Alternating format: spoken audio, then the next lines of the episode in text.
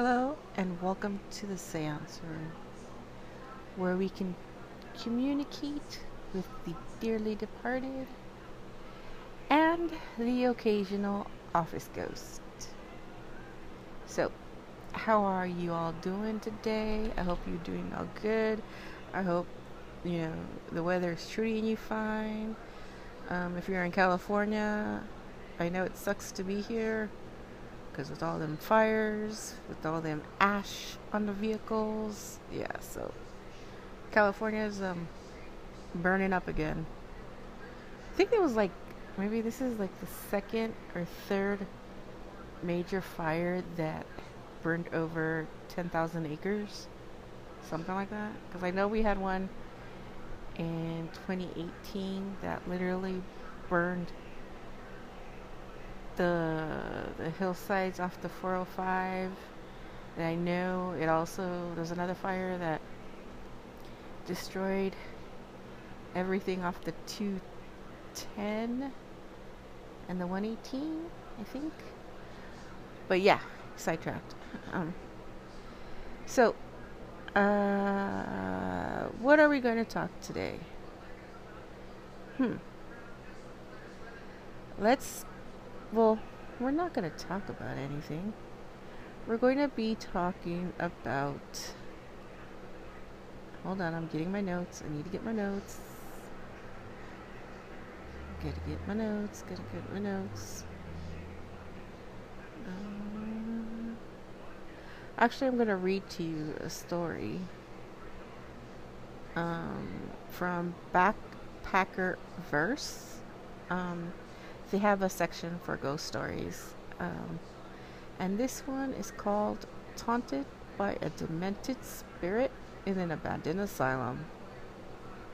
Hmm, I see, said the blind man to the deaf mute.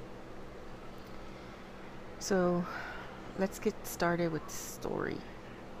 Now, it's funny for me to be telling this, seeing that I as a, that I am a perpetual chicken, and usually afraid of haunted stories. A few years ago, my stupid brother dragged me along on one of his amateur ghost hunting trips. That does not sound like fun, but continue. I know that makes me stupid for letting him do that, but he promised me a free dinner at my favorite restaurant. So, you know, free food, favorite restaurant, who's gonna turn that down? Not me. Anyway, when we arrived at the abandoned building in the middle of nowhere, I started getting f- to freak out. We got out of the car and I saw a rusty old sign that was covered in vines. I went over and pulled the, the leaves back. The building used to be an asylum and there was a warning saying trespassers be prosecuted. Great. My brother might be an imbecile but he had all those fancy gadgets and ghost hunting equipment. Don't we all? All I got was a small flashlight and a camera. While he loaded himself up with all his swanky gear, I told him that I was scared and didn't want to get in trouble with the law. He teased me and said he was going in whether I followed or not. Gee, thanks, bro. Too afraid to be left in the car alone, I went with him and stayed as, as close as, as to him as humanly possible without humping him, I guess. When you get close, when we got closer to the building, my skin started crawling. When my brother suddenly stopped and told me to hush, my ears opened up twice as much. Then a blood curdling scream came from within the building. My brother said it was probably a cat, but I nearly fainted. Duh. I grabbed the back of his shirt and he wrestled himself out of my cowardly grip. He told me to calm down or he'd run off and leave me alone. Gee, bro, I'm scared. And you're gonna leave me here? Thanks, bro. Gulping loudly, I followed him through the opening of the door, half hanging on its hinges. I knew that it was nuts because there could have been a psycho axe murderer squatting there. Uh, also homeless people and sociopaths and sickos. So yeah. keep going in. Fair enough. I'm a bit of a drama queen. No duh. But how was I supposed to know who or what was inside? When we get in and started walking around, I just knew there was something being watched. It didn't take long for strange things to start to happen. First, I saw a shadow zipping along the wall to the left. Eh, that happens. I screamed, much to my brother's annoyance. He switched on his recorder and told me to shut up so he can catch something. Jeez, way harsh, bro. I tried to contain the occasional squeal and gasp, which was hard. When I looked behind us, at least 75% of the time, I didn't figure on my brother taking off down the hallway and up the stairs. I raced after him, whispering as loud as I could for him to wait. You whispered as loud as you could. Okay, that must be a really, really, really low whisper. He wasn't afraid of haunted stories, but I surely was, and I still am. It didn't matter how fast I went, I lost sight of him. Eventually, I screamed his name out angrily, but he didn't answer. Well, what do you think? That's what brothers do. You're annoying him. He's gonna leave you. He already warned you. He told you. Duh. What freaked me out next was the feeling of a section of my hair being pulled backwards. I spun around, squealing, but nothing was there. I've had that happen. Until I saw movement in a large room which seemed to be a recreation area. Thinking that it was my brother, I barged in ready to wail at him. But then my blood then my blood sent icicles to my heart. I saw something or someone crouching in the corner. Fumbling for my flashlight and trembling profusely, I trained the light to the corner. I stupidly dropped the flashlight with when the figure flew up the wall like a black streak. Oh Lord. That must have scared her. When I bent down to pick up the flashlight, I heard a quiet cackle above my head. Oh snap, it's getting good. I screamed and looked up, but nothing.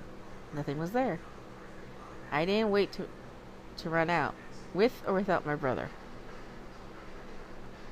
It was hard to find my way around in the dark, and I was sure that I heard erratic footsteps behind me.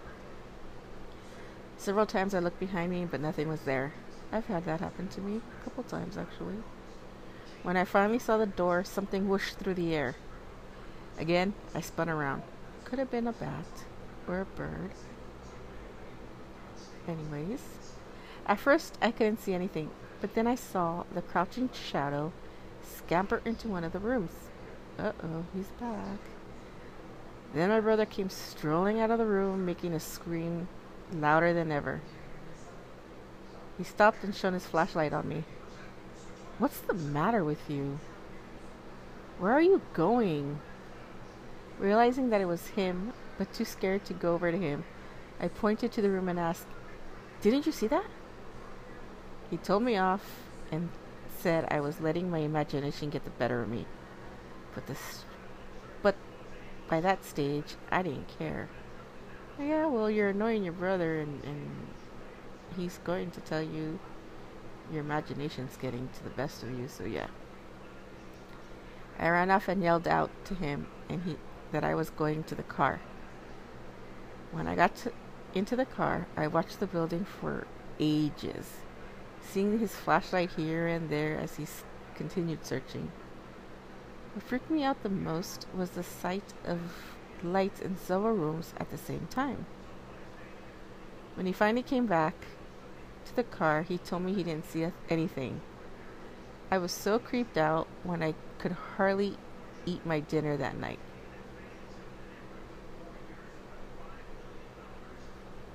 Uh huh. So, where is the dement? Oh, sorry. Yeah, the demented spirit. Well, how does she know that it's a demented spirit? Like, how? How do you know it's demented? It could have been a nurse. It could have been a doctor. I don't know. But um this story I give it a 7. Um just for the fact is that I've encountered similar situations on my ghost hunts um, and similar like when she hears footsteps behind her i've had that happen here in my apartment and in my house my other house. So yeah i know i know the what that sounds like and what that technically makes you feel. You feel like somebody's coming after you. And it actually happened today. I was going for my walk at lunch and I was walking around the park and there was no wind and it sounded like there was somebody walking behind me and I turned around and there was nobody there. So I just figured it was the office ghost following me. I don't know. But yeah, I give this story a 7 out of 10. Um, it got the 7 just because of the um, demented, with air quotes, shadow figure running around. And um, that's why it got the 7. But other than that, I would have given it like a 4. But, anyways, I have. This story is going to tie you guys over till I get my guest um, who's going to be on. We're going to record um, for uh, we're going to record. I lost my train of thought. Duh.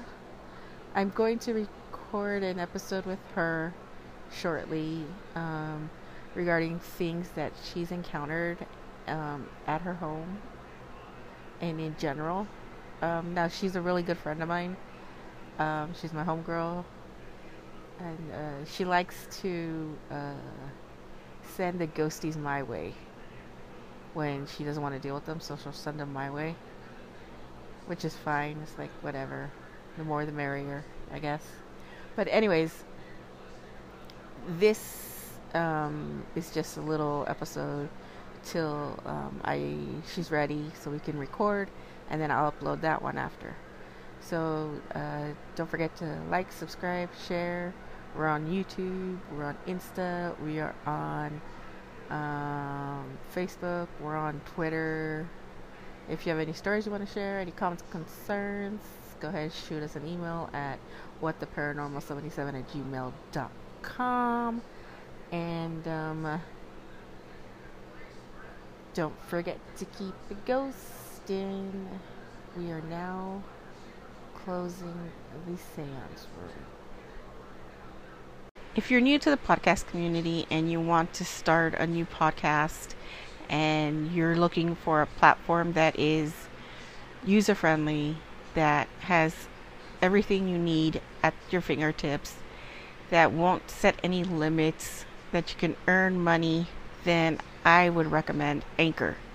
Now, Anchor can be used basically anywhere. You could be in your car, you can be laying on the sofa in bed where you can edit, um, record, and upload. Um, you can throw in um,